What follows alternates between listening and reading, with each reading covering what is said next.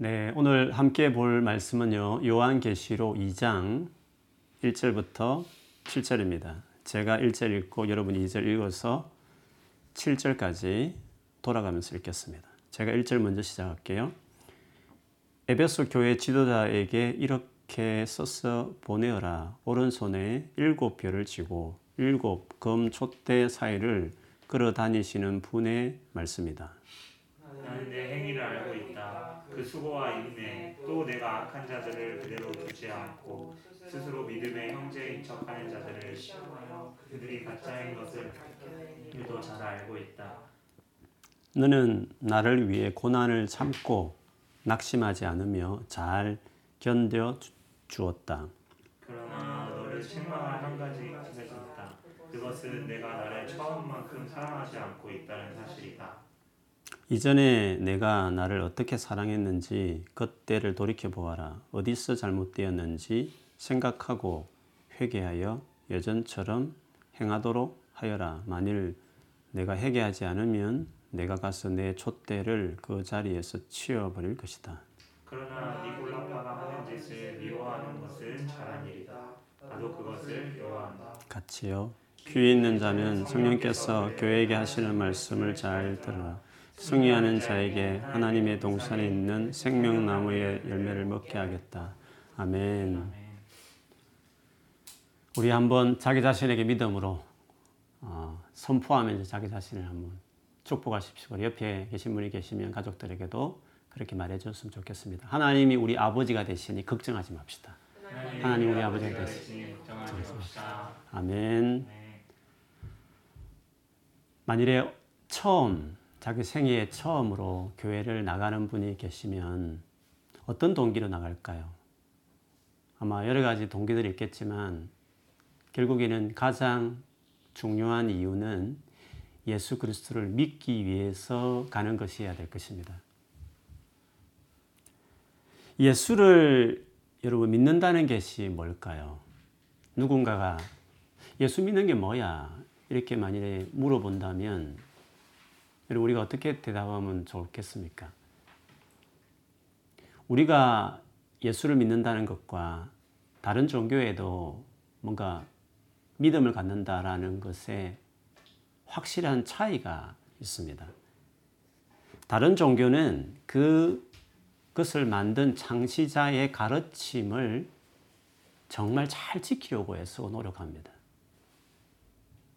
우리는 물론 하나님의 말씀대로 성경대로 지켜 행하려고 하죠. 그러나 그 무엇보다 중요한 것은 그 말씀하신 바로 그 하나님과 살아있는 관계를 맺는 데 있습니다. 살아있는 그분과 정말 관계를 맺는 것입니다. 물론 어- 다른 종교에도 어떤 거기서 말하는 신을 우러러보고 찾기도 하고 그렇게 하죠.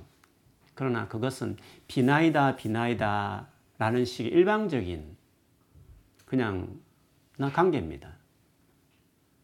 우리처럼 실질적이거나 그리고 개인적이거나 친밀한 관계가 아닙니다. 그냥 마냥 바라보면 우러러 보면 소통 없는 일방적인 관계이기 때문에 우리처럼 그렇게 관계를 중요하게 생각하지 않습니다.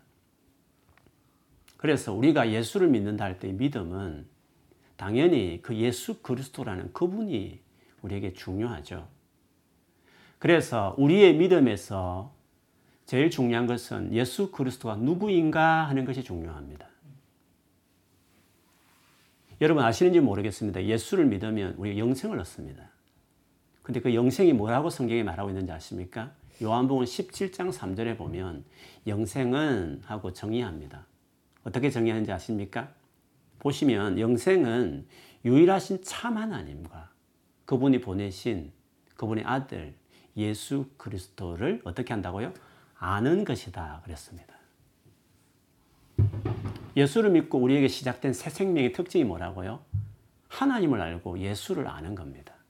물론 이 안다는 것은 지식 그 이상의 친밀한 관계 맺고 교제 맺는 것들을 말하는 거죠. 그래서 예수 믿는다는 것은 관계 맺고 그분과 같이 살아가는 삶이 예수를 믿는 것입니다.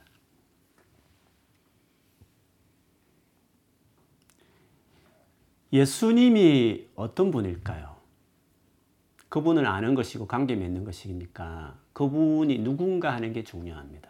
성경에 수많은 내용이 있지만 우리는 성경을 통해서 그분이 누군지를 아는 데 중요합니다. 왜? 관계를 맺어야 되니까요. 그래서 예수님이 누군가 하는 것은 우리에게 중요한 질문입니다. 그것을 사도행전 5장 30절 31절에 베드로가 긴 설교를 하면서 마지막 부분에 가서 예수님을 어떤 분이다 이렇게 소개해요. 읽어드리면 이렇습니다. 너희가 저 이스라엘 백성들이 하는 말입니다. 청중들입니다. 나무에 달아 죽인 예수를 우리 조상의 하나님이 살리시고 이스라엘에게 회개함과 죄의 사함을 주시려고 그를 오른손으로 높이사 그 다음입니다.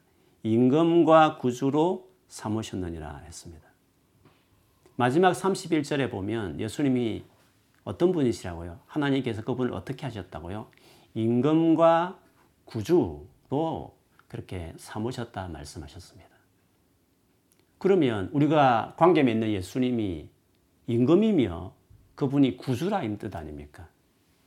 그렇다면 우리에게 요구되는 태도가 있지 않습니까? 여러분, 여러분의 임금을 모시는 겁니다. 여러분의 구주를 모시는 것입니다. 임금을 모신다 이 말은 주인으로 예수를 모신다는 뜻입니다. 그것은 그분께 내가 내 인생을 모든 결정권을 맡기겠다 그 뜻입니다. 그분이 나를 완전히 다스리게 내가 허용하겠다 그 뜻입니다. 나는 그분께 완전히 순종하며 살겠다. 그리고 종은 주인을 기쁘시게 하는 거니까 내 인생의 목표는 나의 행복이 아니라 주인 대신 예수 그리스도의 행복을 위해서 살겠다. 그것이 처음 관계를 맺고자 할 때 가져야 될 마음입니다.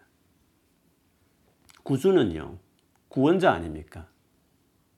뭔가 도우고 해결하고 어, 맡아서 그 일을 정말 어, 구출해내는 그런 분입니다. 그러면 그 예수님이 나의 구주로 모셨다고 한다는 것은 내가 어려움이 있을 때마다 걱정내 있을 때마다 어떻게 한다고요? 그분께 맡기는 겁니다. 그분께 기다리고 그분이 어떻게 인도하듯이 내가 신뢰하고 기다리고 따라가는 겁니다. 이렇게 보면 예수님과 내가 관계를 맺었나 이런 분으로 다르게 말하면 내가 예수를 믿는가 하는 건 여러분 자신이 합니다. 여러분 자신에게 물어보십시오. 예수를 믿는지, 즉 예수님이 나의 주인인가? 내가 주인인가?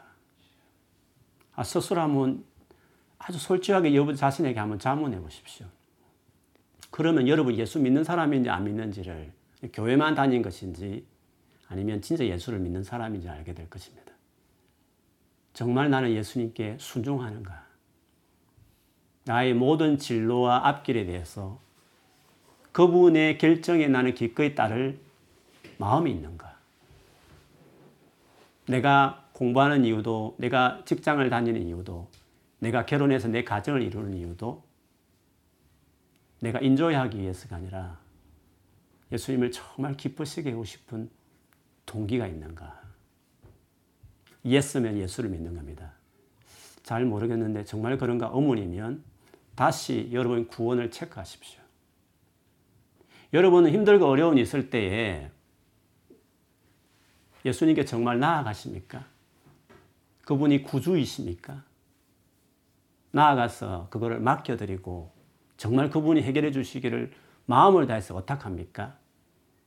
아니면 그냥 119 돌리듯이 넋두리 하는 정도의 기도만 하시고 염려는 내가 다 잔뜩 쥐고 있고 내가 모든 것을 다 해결할 것처럼 그렇게 걱정에만 가득 쌓여 있는 식으로 모든 문제에 대해서 그렇게 반응하셨습니까? 그러면 여러분이 구주인 겁니다. 여러분 힘으로 여러분 인생을 매니지하고 있는 것이니까 예수를 믿는 게 아닙니다. 물론 믿음이 아주 어려서 그런 경향도 있지만 여러분 메인을 한번 보십시오. 정말 예수님이 내 인생의 주인인가? 그분이 내 인생의 구준가. 그것이 믿음의 첫 출발입니다. 그것이 분명해야 구원을 받는 겁니다. 분명하지 못하다면 그것에 대해서 계속 예수를 알아가는 정말 주인이 될 만한 분인가, 나의 구주가 될 만한 분인가, 그걸 알아가는 신앙생활을 해야 되고, 만일에 그런 확신이 들 때, 여러분, 하나님 앞에 예수께 진심으로 그렇게 고백하고 인정하고 나아가면, 그때부터 구원을 받는 겁니다. 그때부터 영생, 주님을 정말 관계 맺고 알아가는 삶이 시작되는 것입니다. 그렇게 본다면 예수와 관계 맺고 믿는다는 것은 어떤 감상적이거나 뭐 대단한 뭔가 체험하거나 이런 영역이 아니라 진지하게 남녀로 교제하고 있던 연인이 내 인생을 이 사람에게 완전히 맡길 것인가 라고 결혼을 결정하는 것처럼 사뭇 전인격적인 결정입니다. 예수 믿는 것이 어려운 것은 이해가 안 돼서 어려운 게 아니라 내가 정말 내 인생을 그분께 이렇게 관계 맺고 살 것이냐는 결단의 문제입니다. 곰곰하게 진심으로 나는 예수님 그렇게 관계 맺고 싶다 하면 그냥 그 적시로 예수 믿는 겁니다. 쭉 살아가는 것으로 구원받은 백성으로 사는 겁니다. 대단한 체험이나 놀라운 것으로 너무 헷갈리고 어려운 걸 생각하지 말고 예수님 그분의 인격 앞에서 나는 그렇게 그분과 관계 맺을 것인가. 그렇게 되면 예수를 믿고 구원의 백, 구원받은 백성이 되는 거죠. 그렇게 본다면요. 예수 믿는 가정은 어떤 가정입니까? 나 중심에서 예수 중심으로 전환되는 과정이라고 말할 수 있습니다. 그것을 성경에는 회개한다 이렇게 표현합니다. 회개. 그래서 회개는요. 우리가 일상적으로 생각하듯이 뭐 잘못한 거 뉘우치고 눈물 콧물 쏟고 하, 너무 잘못해서 양심 가책 느끼고 괴로워서 용서해 주세요라고 말하는 일반적인 도덕적이고 윤리적인 거 뉘우치고 반성하는 그런 측면만을 생각하면 안 됩니다. 물론 당연히 하나님은 깨끗한 분이니까 정말 철저하게 잘못된 윤리적인 도덕적인 죄에서 벗어나야 되죠. 그런데 세상에는 그냥 그 양심이 갇혀 깨끗하게 살고 싶은 도덕주의자들 있습니다. 회개는 그게 본질이 아닙니다. 그건 시작이지만 저 중요한 것은 예수라는 관계에 헌신하고 그분과 관계 맺기 위해서 내 삶을 심각하게 조정하는 그게 회개의 본질입니다. 그래서 수요예배 때 회개 관련해서 좀 많이 나누었는데요. 회개는 관계적이다. 윤리적이기 전에 관계적이다. 회개 이렇게 말할 때는 그 예수 그리스도 하나님에 대한 관계에 헌신하는 것이 그 관계를 회복하기 위해서 그 관계에 내 삶을 드리기 위해서 하는 그 나의 과정이 돌이켜서 나아가는 그 전 과정이 회개다. 그렇게 이해하는 것이 좋습니다. 그래서 회개의 과정을 가장 잘 보여주는 하나의 감동스러운 이야기가 있죠. 누가복음 15장 11절 이하에 나오는 집 나간 둘째 아들 이야기입니다. 예수께서 직접 하신 이야기죠. 일명 탕자 비유라고 말합니다. 그 둘째 아들이 참 못됐죠. 아버지 죽기 전에 살아있는데 불구하고 자기에게 유산을 미리 물려달라고 합니다. 그러나 그 마음씨 고운 아버지는 그 유산을 물려주죠. 아니나 다를까 그 재산 다 가지고 먼 나라로 왔습니다. 무슨 말이죠? 그 아버지와 완전히 관계가 멀어졌다 이 뜻입니다. 가서 완전히 돈 다 까먹었습니다. 굶어 죽을 지경이 되었습니다. 그때 비로소 아버지를 생각하게 되고 그 아버지께로 돌아가죠. 그 자리에 일어서서 결정하고 돌아가는 겁니다. 그 태도는 다르죠. 종대 모습으로 철제 아버지 앞에 나아가 그 밑에 있겠다는 마음으로 아버지를 관계에 완전히 내 삶을 드리겠다는 그 마음으로 돌아가죠. 돌아갔지만 막상 갔지만 그 동네 안으로 들어갈 수 없었습니다. 여전히 아버지와 아들 사이는 먼 거리가 있었습니다.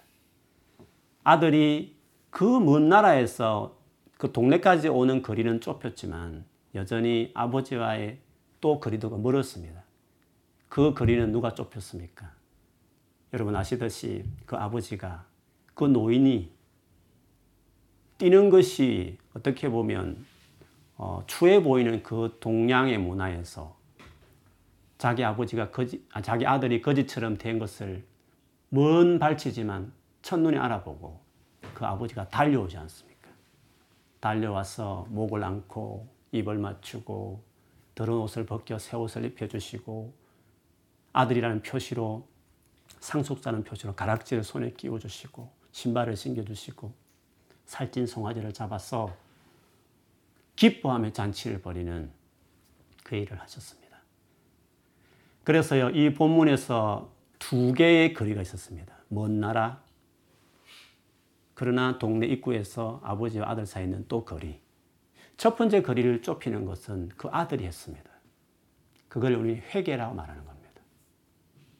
우리가 해야 될 몫인 겁니다. 우리가 그 하나님, 주 예수 그리스도 관계를 맺기 위해서 내가 그 관계로 향하여 나아가는 그 힘든 결정, 삶의 조정을 회개라 말합니다. 그러나 회개만으로 회복되지 않습니다. 예수께서 돌아올 수 있는 길을 여신 그 예수님이 십자가 죽음이 있었으니까 그렇게 회개했을 때 그 아버지가 달려오시듯이 우리에게 진정한 재용서, 우리 진정을 받아주시는 그 은혜를 그때 이제 주시는 거죠. 그 죄사함, 회개와 그리고 하나님 주신 죄사함이 결국 우리를 하나 되게 하는 관계 맺게 하는 일을 행하셨습니다. 전제는 십자가 죽음이 있었기 때문에 예수님의 그 희생이 있었기 때문에 회개도 가능하고 죄사함도 이루어지는 일들이 있어진 것이죠. 그래서 조금 전에 읽었던 사도행전 5장에 거기 보면 이런 말이 있었던 것이었습니다. 다시 제가 한번 읽어드리면 이렇습니다. 베드로가 설교한 내용에 너희가 나무에 달아 죽인 예수를 우리 조상의 하나님이 살리시고 이스라엘에게 뭘 주셨다고요? 회개함과 죄 사함을 주시라고. 회개와 죄 사함을 주셨다고 이야기했습니다. 이 회개와 죄 사함은 쌍둥이처럼 가는데요. 사도행전 그 2장 38절에도 최초의 베드로의 설교에도 보면 건물에 이렇게 말합니다. 베드로가 이르되 너희가 회개하여 각각 예수 그리스도 이름으로 세례를 받고 죄 사함을 받으라. 그리하면 성령의 선물을 받으리니라고 말했습니다. 우리가 진지하게 주님 관계에 나아가면 내 중심이었다가 그 주 예수를 나의 주인으로 구주로 그렇게 모셔드리는 진정한 우리의 그 변화, 결단, 회개를 하면 하나님 우리를 죄 용서하십니다. 달려와서 목을 안듯이 우리를 아들로 자녀로 삼아 주십니다. 그럼 어떻게 된다고요? 성령을 선물로 받습니다. 성령은 하나님의 영입니다. 내 안에 임하는 하나님 당신이십니다. 하나님의 임재가 있는 겁니다.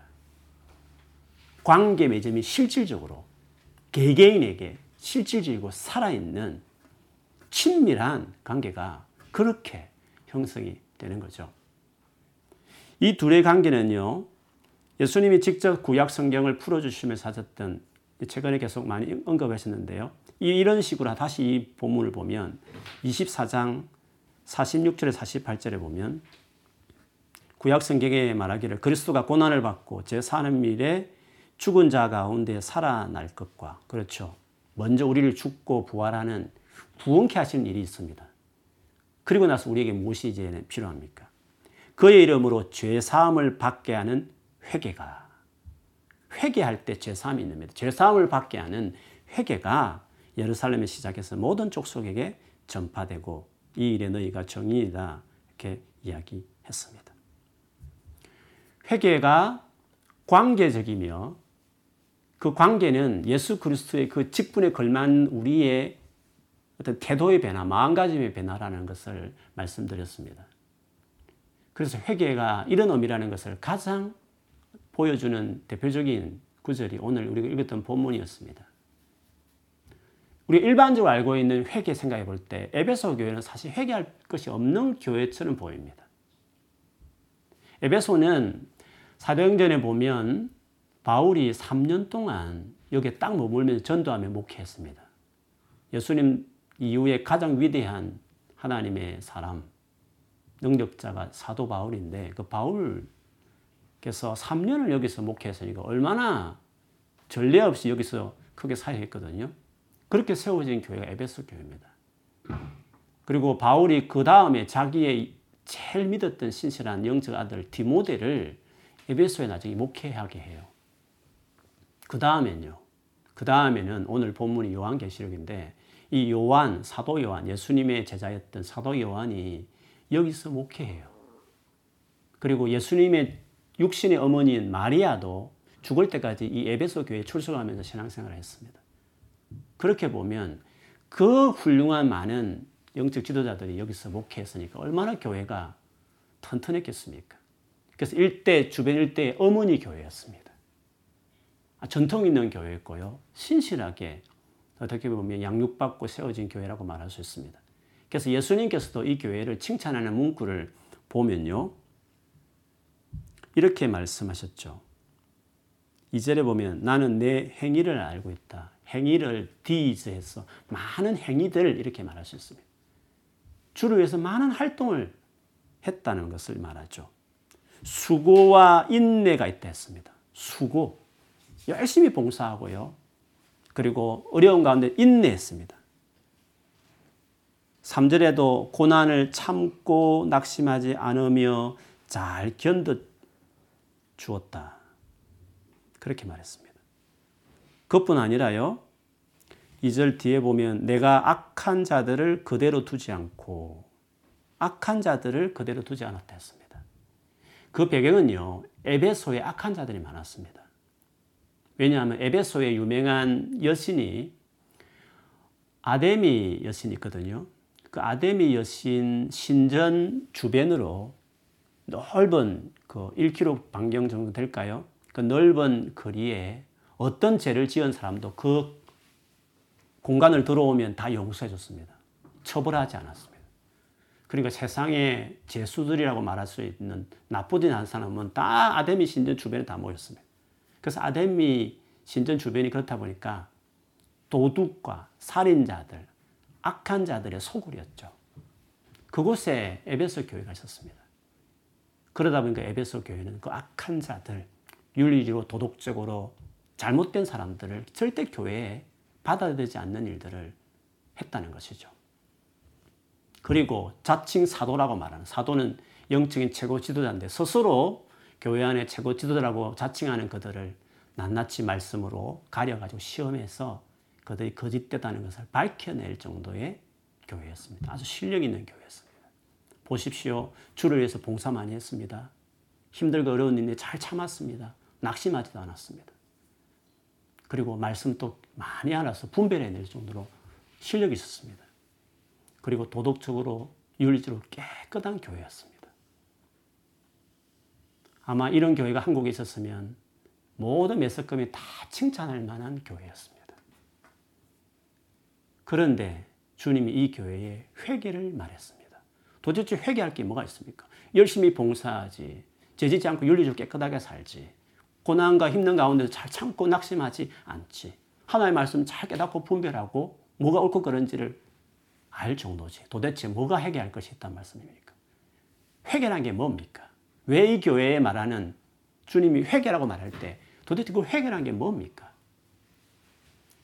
도덕적으로 윤리적으로 어떤 내가 맡은 일에 책임감 있게 하고 못하고를 회개의 관점을 볼 수 없는 이유는 바로 이 에베소 교회의 모습을 보면 알 수 있죠. 에베소 교회에 뭐가 문제였기에 회개하란 말을 두 번이나 오늘 본문에 썼을까요? 그 교회의 가장 큰 문제를 4절에 이렇게 말했습니다. 그러나 너를 책망할 일이 한 가지 있다. 그것은 내가 나를 처음만큼 사랑하지 않고 있다는 사실이다. 이전에 내가 나를 어떻게 사랑했는지 그 때를 돌이켜 보아라.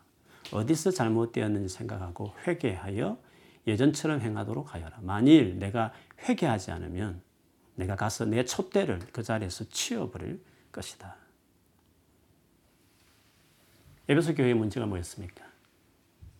사랑하지 않았다 했습니다.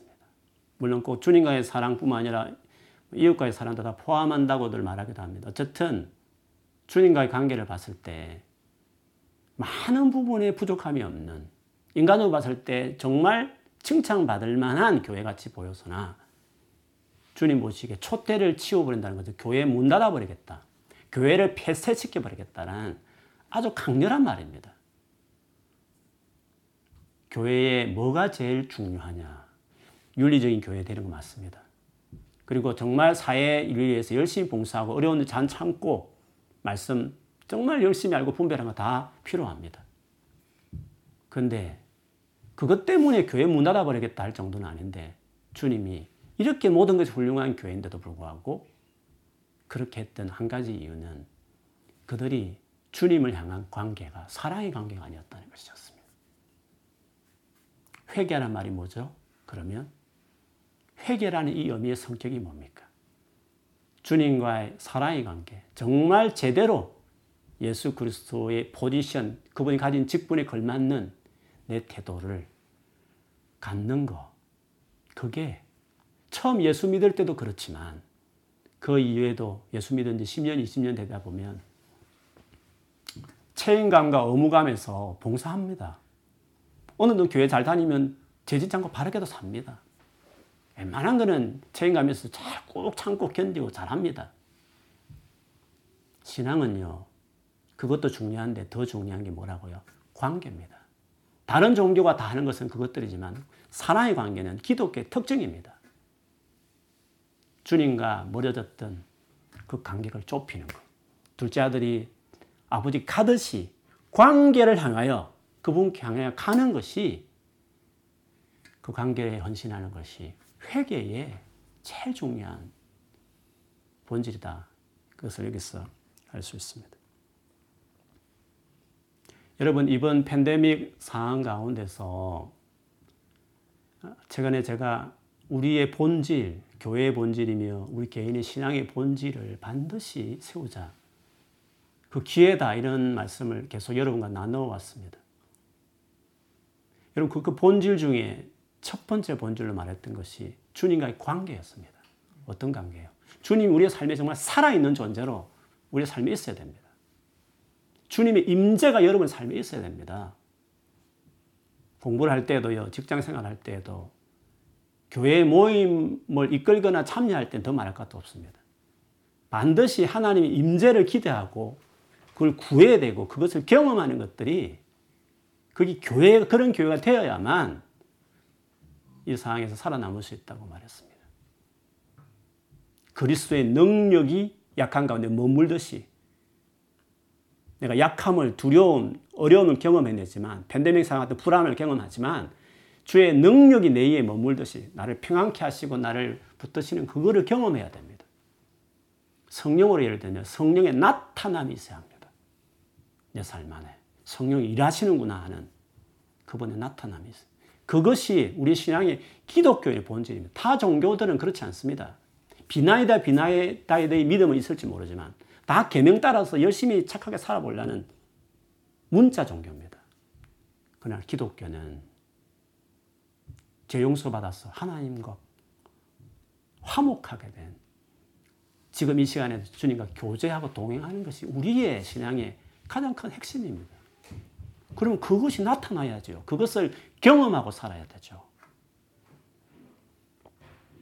그런데 예수를 오랫도록 믿어도 아니 한때는 그랬는데 지금 그렇지 못하다 한다면 이유가 뭘까요? 아무리 내 삶을 돌아봐도 도덕적으로 반듯하게 살고 누가 보다 주변에 봐도 나는 성실하고 책임감 있고 열심히 하고 정말 어려운 것도 잘 참아내는데 왜 다운될까? 왜 답답할까? 왜 주님 임재가 없을까? 왜 감격이 없을까? 왜 주님 주신 평강과 기쁨이 나의 불안한 마음과 걱정들을 다스리지 못할까? 회개하지 않아서 그렇습니다. 당신에게 필요한 것은 회개입니다. 회개가 뭐라고요? 그 주님에 대한 갈망, 그 관계에 대한 사모함, 마음을 다해 주 앞에 나아가는 그것들. 그것이 회개고 그것이 우리에게 필요한 겁니다. 오프라인에 모였을 때 계속 예를 듭니다. 한 가지 예입니다. 그게 전적으로 그렇다고 안, 그렇지 않을 수도 있습니다. 그러나 오프라인 예배 드릴 때는 잘 차려입고 정말 정성을 다하고 예배할 때도 진지하고 찬양할 때도 마음을 다해 찬양하고 박수치고 찬양하고 말씀 들을 때에도 정말 귀를 청종하면서 허리 세우면서 이렇게 막 정신 차려서 들으려고 하고 그랬는데 온라인으로 예배 드린 이후에 많은 차이를 만일에 스스로 느끼시면 왜 그렇습니까? 하나님은 동일합니다. 하나님은 동일하게 예배를 받으시는 겁니다. 늘 한국교회에 대해서 예, 어떤 분이 비판하면서 온라인으로 하나님 예배할 수 있냐고 말하지 맞습니다. 그렇게 말하는 여러, 여러분에게 묻겠습니다. 진짜 온라인에 하나님 만나는 것이 예배 맞습니다. 그러면 그 예배할 때 오프라인 예배할 때처럼 그런 단정한 복장과 딱 정말 사모하는 마음으로 딱 자세를 가지고 예배 전에부터 미리 달려 준비하듯이 주님 이 예배 때 만나준다고 믿습니다. 사모함 임하고 정말 세수하고 샤워하면 정신을 차리고 너무 잠이 오면 다 준비해서 내가 이 예배 때 주님을 만나야 되겠다. 그리고 예배는 주님을 기쁘시게 하니까 내가 주님을 정말 기쁘시게 하겠다. 그 마음으로 해야 맞는 거 아닙니까? 만일에 그렇지 못하다고 한다면 왜 하나님은 동일하신데 오프라인이든 온라인 동일하게 하나님 만날 수 있는 예배인데 차이는 뭐였습니까? 그 간격은 그때는 사람 보기, 보이기 때문에 했던 겁니다. 지금은요. 사람 보지 않는데 딱 하나님만 보고 하는 예배인데 지금 하는, 하고 있는 그 모습이 딱 당신과 하나님 관계입니다. 그게 원래 당신과 하나님과의 관계의 모습이었어요. 그게 진짜 당신이 주님과 얼마나 사랑하는지 보여주는 것이었습니다. 주님을 어떻게 대하는지를 보여주는 것이었다는 거죠. 그러니까 지금이야말로 사람 보지 않고 진짜 내가 주님과의 개인 일대일 관계에서 진짜 관계 헌신하는 것을 보여주기가 지금 전 좋은 때는 없습니다. 지금 하는, 그럼 지금 해야 될 게 뭡니까? 사람 시선 때문에 했지만 이 그것이 없는 이때에 진짜 내가 주님을 향해서 나아가는 일을 지금 할 수 있는 겁니다. 그래서 팬데믹 상황 가운데 제일 중요한 것은 회개입니다. 심각하게 얼굴을 찌푸리면서 눈물 흘리면서 하라는 그걸 제가 말하는 거 아닙니다. 진지하게 이성적이게 의지적으로 결단하면서 그 마음에 정말 그 마음 먹고 이렇게 보여지지 않는 가운데나 하나님 앞에 함께 예배한다고 하는 이 예배 시간에 그렇게 나가는 처음부터 안 되겠죠. 왜? 우리는 처음부터 그렇게 주님과 멀어져 있었으니까. 아들이 아버지를 찾아가듯이 가야 되는 겁니다. 그래서 갈수록 더 좋아져야 됩니다. 갈수록. 갈수록 더 헌신적이 돼야 됩니다. 그 과정, 그 결단이 회개입니다. 우리에게 지금 필요한 것은 회개입니다.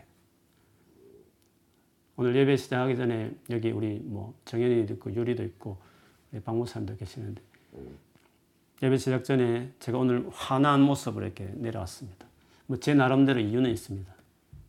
어, 저 안에 뭔가 하나 주님 앞에서 보이고 싶은 마음이 있는데 유리가 그랬나?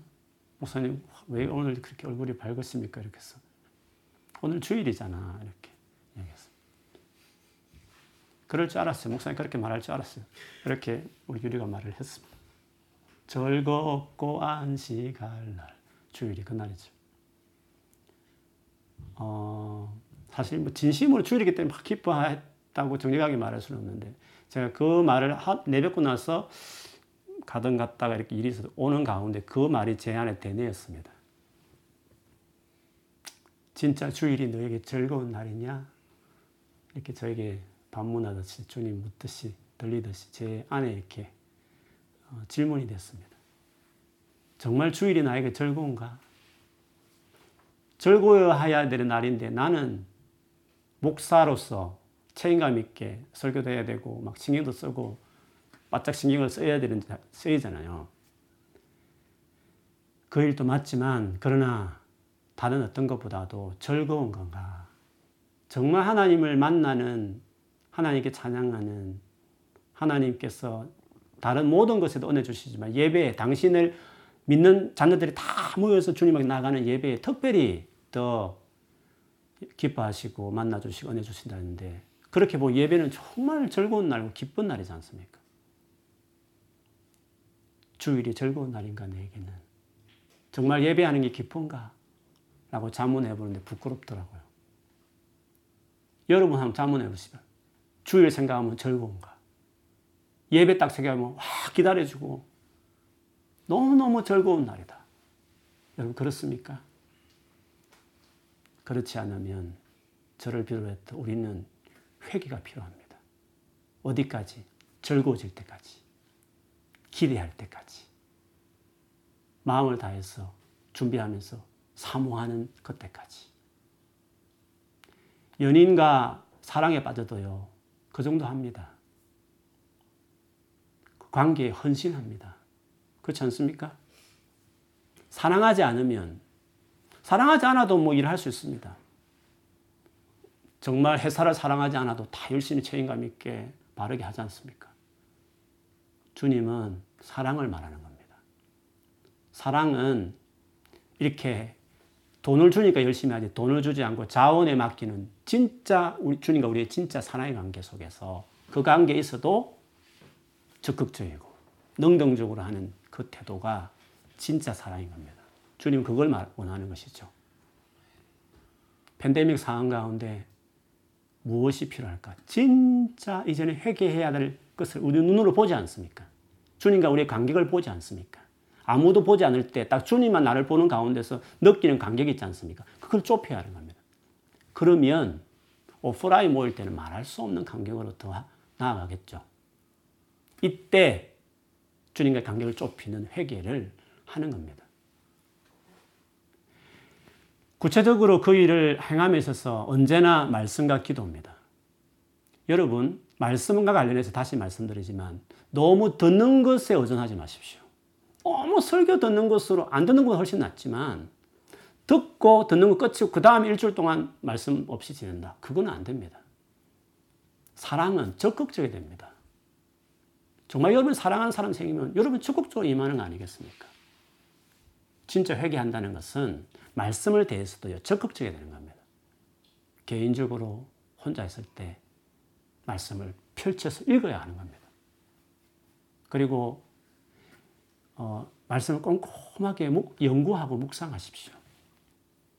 어떻게 말씀을 봐야 되고 연구해야 되는지는 개인 골방 프로젝트에서 하듯이 유튜브에서 올렸으니까 한번 쭉 좀 어렵게 여길 수 있지만요. 그냥 적기만 하지 마시고 그 본문 읽고 꼼꼼하게 한번 같이 팔로우 해보십시오. 아, 성경을 이렇게 해석해야 되고 봐야 되는구나. 계시록이 때문에 좀 어려도 올수 있지만 어려운 거 한번 마스터하시면 익숙해지면 다른 성경 더 잘할 수 있습니다. 성경은 그렇게 봐야 되는 겁니다. 그런 식으로 성경을 스스로 정말 자립적으로 열심히 하는 겁니다. 쉽게 말하면 듣는 것으로 그치지 말란 말입니다. 그냥 목사님들, 유명한 목사님 설교하는 것을 덧치고 끝으로 이렇게 하지 마시고 당신이 하란 말입니다. 여러분 자신이 하나님 앞에 스스로 밥을 먹듯이 하나님의 말씀을 펼치고 읽고 연구하고 거기서 하나님이 개인에게 누가 잘 요리해서 떠먹여지는 음식 먹듯이 설교를 의존하지 말고 스스로 성경 보면서 은혜를 받으란 말입니다. 스스로. 중간에 누가 들어와서 도와주는 정도의 신앙에 머물지 말고 딱딱한 문자로 된 성경책이지만 펼쳐서 연구하면서도 은혜를 받을 수 있는 자문 같은 그냥 들으면 은혜 되는 그런 구절 말고도 레기를 받더라도 은혜를 받을 정도로 스스로 말씀에 그렇게 주님과 소통해낼 수 있는 그런 사람이 되어야 되는 겁니다. 이번에 그 정도의 은혜가 있는 사람이면 잘 준비된 하나의 마음을 담아 설교를 들으면 더 감격스럽겠죠. 그러나 그것 없어도 그런 설교가 내게 들리지 않더라도 스스로 성경을 다 펼치면서도 풀어낼 줄 알고 해석해낼 줄 알고 거기에서 하나님 내게 말씀한 개인의 성경 음성을 들을 정도까지 되어야 그게 진짜 하나님 관계에 헌신하는 말씀의 영역에서의 태도입니다. 찬양에서 찬양을 불러주면 따라 부르는 식. 너무 음향이 잘 되어 있는 유튜브에 들으는 찬양을 들으면서 그냥 은혜 받는 거 말고 여러분이 찬양해야 하는 겁니다. 여러분이 집에서 여러분 스스로 부르는 찬양이 돼야 됩니다. 그속이 진짜인 겁니다. 들려지는 거 안내하고 이렇게 이끌어감으로 그냥 가는 신앙 말고요. 스스로 말씀 보고 스스로 찬양하는 것을 이야기하는 거예요. 더불어 기도 중요합니다. 말씀 들을 수 있습니다. 성경보다 할 수 있습니다. 그럼 기도는 더 뒤에 할 수 있습니다. 그래서 여러분 팬데믹 상황 가운데 기도 많이 하십시오. 여러분 기도 어떻게 하십니까? 기도. 그것이 당신과 주님과의 관계를 딱 보여주는 겁니다. 말씀은 많이 보는데 기도가 덜한 사람도 있거든요. 대체로 그렇습니다. 저도 두 개를 비중한다면 저는 말씀 쪽에 훨씬 많은 사람입니다. 기도 중요합니다. 여러분 개인이 주님 앞에 기도해야 됩니다. 모여서 할 때는 기도 잘 됐잖아요. 왜? 모였으니까. 뭐그 자체에 주님 특별한 임재가 있는 것도 사실입니다. 근데 모임이 여전히 중요합니다. 나중에 오프라인 되었을 때, 뭐, 모일 필요 없 온라인 된다, 이렇게 말할 필요 없습니다. 진짜 모임이 주는 놀란 강력한 은혜가 있습니다. 그래서 우리는 실제로 그 자리를 통해서 회복되기도 합니다. 그런데, 그날에 우리가 기대하고 기도하지만, 그럼 이때, 그때는 나의 참신앙을 또 잊어버릴 수 있습니다. 그러나 지금은 다릅니다. 지금은 여러분 개인과 주님에 대한 기도 생활을 볼 수 있지 않습니까? 관계 헌신한다면 그 기도 부분을 세야 됩니다. 이분 하십시오. 30분부터 시작하세요. 1시간. 뭐 양이 중요한 건 아니지만 그러나 마음을 실른다면 양이 중요합니다. 할 수 있다면 많이 하십시오. 팬데믹 상황이 5년 된다면 어떻게 할까? 우리 리더들하고 계속 이야기하고 우리 팀장들, 부장집사님하고도 계속 우리가 이야기하고 나누고 있습니다. 우리 교회가 잘 준비하고 싶습니다. 근데 회의를 끝나고 나면 늘 제 한 구석에 무언가 이렇게 아쉬움이 늘 있었습니다. 지금 제가 내리는 결론은요. 너와 리더들이 똑같다는 겁니다. 회개함이 없다는 것입니다. 본질을 이야기하지만 정말 오프라인보다 더한 온라인상의 말씀과 기도에 정말 헌신하고 있느냐라고 묻는 겁니다.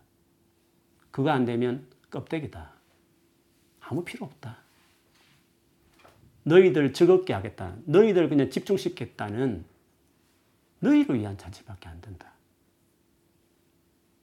너희부터 해결을 해야 된다. 이용주 목사 너부터, 그 다음에 리더십들부터 먼저 주님 앞에서 그 관계에 헌신한 것이 일어나야 외피를 입히는 일에 내가 지혜와 아이들을 준다. 그게 안 된다는 것입니다. 오프라인보다 더 못하는 겁니다. 그 모든 아이디어, 지혜가 앞으로 우리가 좋은 준비가 되겠지만 지금 중요한 것은요. 지금 먼저 돼야 될 것은 회개다. 관계에 대한 헌신이다. 그거 해야 됩니다, 여러분. 저도 헌신할 겁니다. 모든 리더들과 모든 집사님들과 모든 팀장들과 교회 정말 사랑해서 봉사하고 헌신하는 많은 분들 그거 해줘야 됩니다. and 아이디어입니다. 그 다음에 지혜입니다. 그거 안 돼 있으면 그거 말할 자격 없습니다. 당신에게 필요한 것은 주님 앞에 헌신하는 겁니다. 그래서 이 시간 이후로 이제 주님 앞에 정말 진짜 회개하자.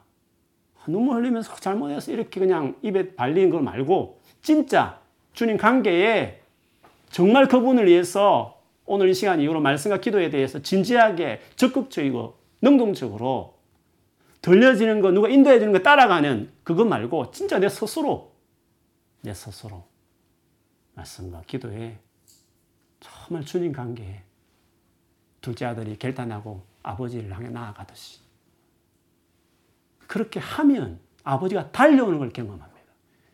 그런 해결가 있기 전에는 아버지가 달려와서 안아주시는 것을 경험 못하는 겁니다. 하나님 임재와 성령의 능력과 그리스도의 능력이 머무는 걸 경험할 수 없는 겁니다. 회개를 먼저 해야 됩니다.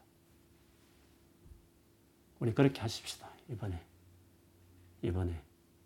그렇게 하시면 주께서 여러분 개인뿐만 아니라 우리가 맡고 있는 셀이나 팀이나 우리 교회 안에 하나님 정말 강력한 임재, 머무시는 그리스도의 능력, 나타나시는 성령 역사, 보게 되실 것입니다. 그렇게 하기를 주의 이름으로 축원합니다. 그런 놀라운 일들이 우리 개인과 오늘 예배하는 환산하는 사 여러분에게 공동체 임하게 될 것을 주님 이름으로 선포합니다. 아멘. 우리 같이 한번 기도하겠습니다. 오늘 기도하시면서 어, 이 시간에도 우리가 정말 회개하는 시간을 가졌으면 좋겠고 여러분 입술의 고백의 회개지만 진지함으로 하나님께 말씀드리고요. 이 시간 이후에 계속적으로 개인적으로 아무도 보지 않지만 개인적으로 여러분 집에 드리는 예배에 대한 태도부터 또 혼자 여러분이 말씀과 기도하는 모든 것에 있어서도 이제는 남들 해주는 유명한 목사님들은 설교, 은혜로운 찬양 팀, 월십 팀들이 유튜브에서 막 하는 그 찬양 듣는 것 정도로 인조하지 말고 스스로 말씀과 기도와 찬양으로 주님 앞에 나아가는 그 결정, 헌신들을 이번에 한번 남은 팬데믹 기간 가운데 한번 해보셨으면 좋겠습니다. 같이 한번 기도하면서 주님 그렇지 못했던 거, 정말 주님 앞에 나아가지 못했던 회개하지 않았던 거, 이렇게 간격이 있는 걸 보면서도 여전히 그냥 어쩔 수 없지. 나의 시선을 집중시켜 다오. 이런 것을만 바라고 있는 온라인은 정말 힘들대요라고 하고 있는 간격을 봤으면 정말 마음을 다해 나아가야 될 텐데 그렇지 못했던 것들 회개하면서 같이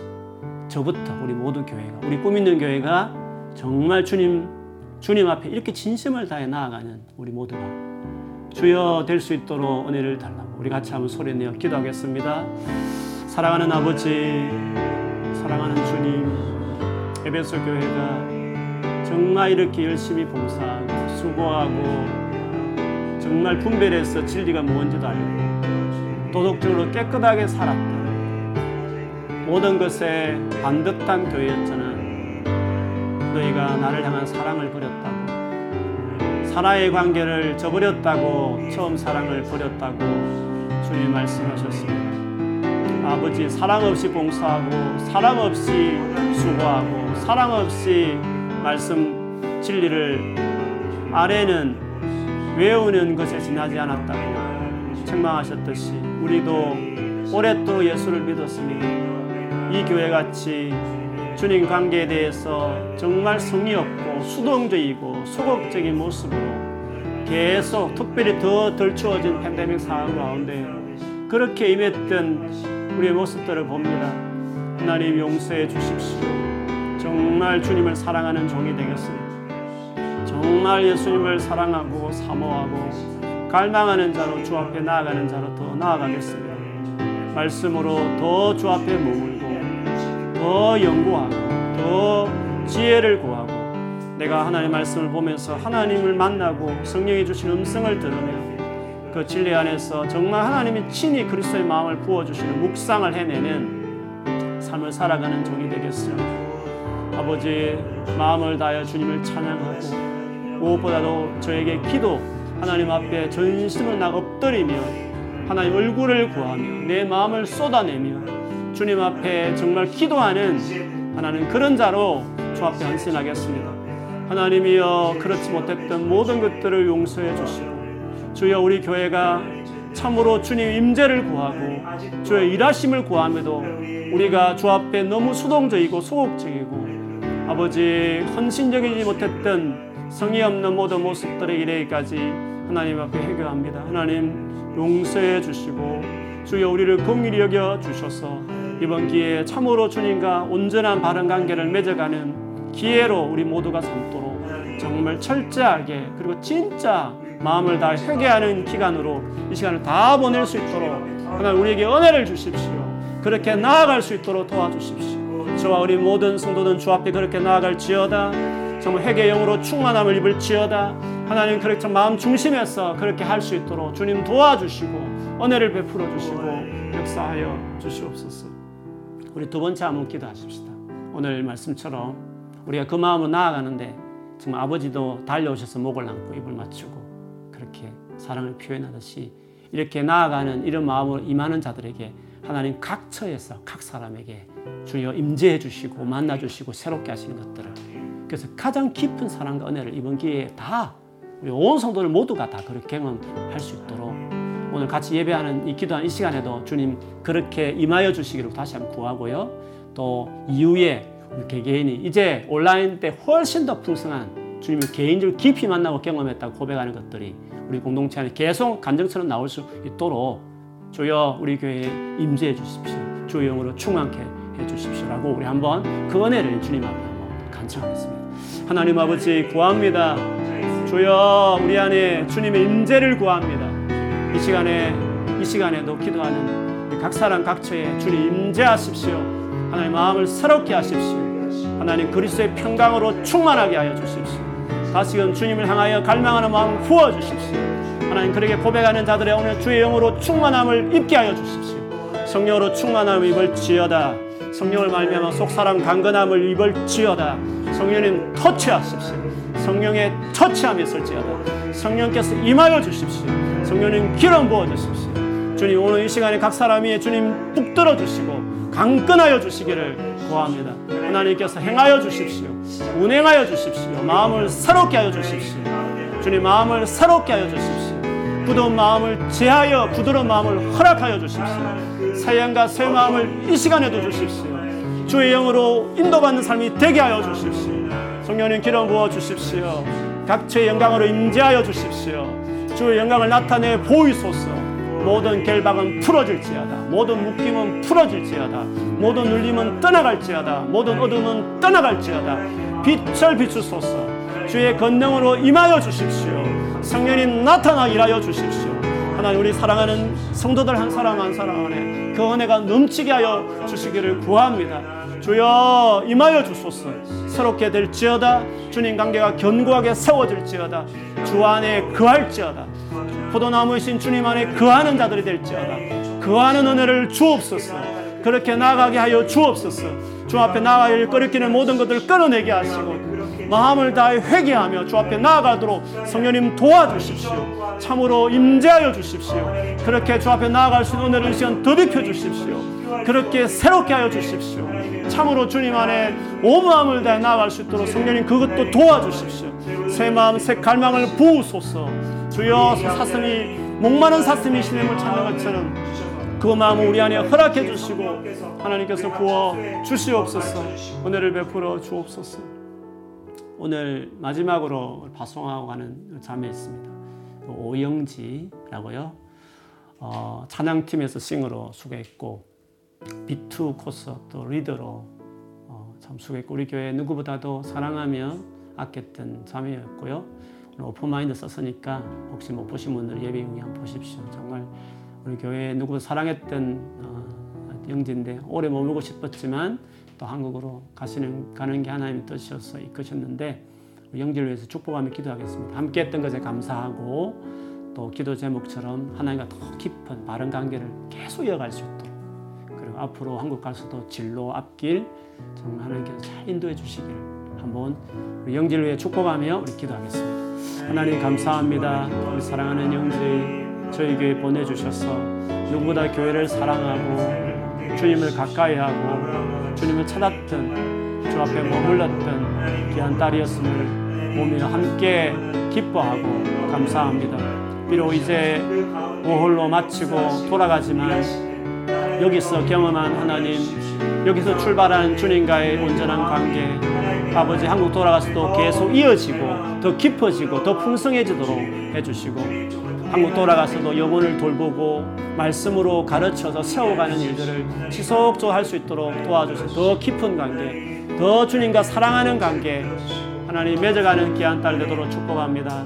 뿐만 아니라 또 진로 앞길 여전히 구하오니 하나님께서 예비하여 주시고 주여 채워 주시고 이끌어 주셔서 힘든 가정 또 가족들 정말 잘 돌보고 또 정말 평생에 많은 영혼들을 세우고 섬기는 귀한 딸 되도록 필요한 은혜를 주십시오. 하나님 인생을 책임져 주시고 진로도 하나님께서 이끌어 주시고 열어 주시옵소서. 주옵소서. 하나님 감사합니다. 오늘 사랑하는 영지 마지막 예배하고 2년 가까이 5호를 정말 열심히 일하면서 또 없는 시간 쪼개서 찬양팀으로 또 비투코스로 영혼을 말씀 가르치고 예배하는 딸로서 헌신하다가 정동교회 이제 떠나 한국으로 돌아갑니다. 가서도 여기에서와 같은 열정, 주님을 사모했던 그 마음, 더한 마음으로 주님과 동행하는 딸이 되게 해주실 줄을 믿습니다. 또 앞길 진로도 또 새롭게 인도를 구하오니 하나님 열어 주시고 평생에 많은 사람을 세우고 주 예수를 전가하는 귀한 딸이 되게 해 주옵소서. 오늘 또 어, 귀한 예물을 성교 헌금을 또 마음 담아 또 11조를 주일 헌금으로 감사 헌금으로 제목 담아 드리는 손길들마다 다 받으시고 우리가 평생에 주 앞에 더 드리기를 힘쓰고 우리 생명을 바치신 주님께 우리도 생명 바쳐서 섬기는 저희들 되게 해 주옵소서. 오늘 처음 저희 온라인 예배 함께 하신 분이 계시면 축복합니다. 우리 교회 머물을 머물수록 깊은 하나님의 은혜 주님 앞에 더 온전한 사람으로 세워지는 또 주 예수 인하여 인생이 완전히 바뀌는 일들이 우리 교회 안에서 일어날 수 있도록 경험하도록 축복하여 주옵소서.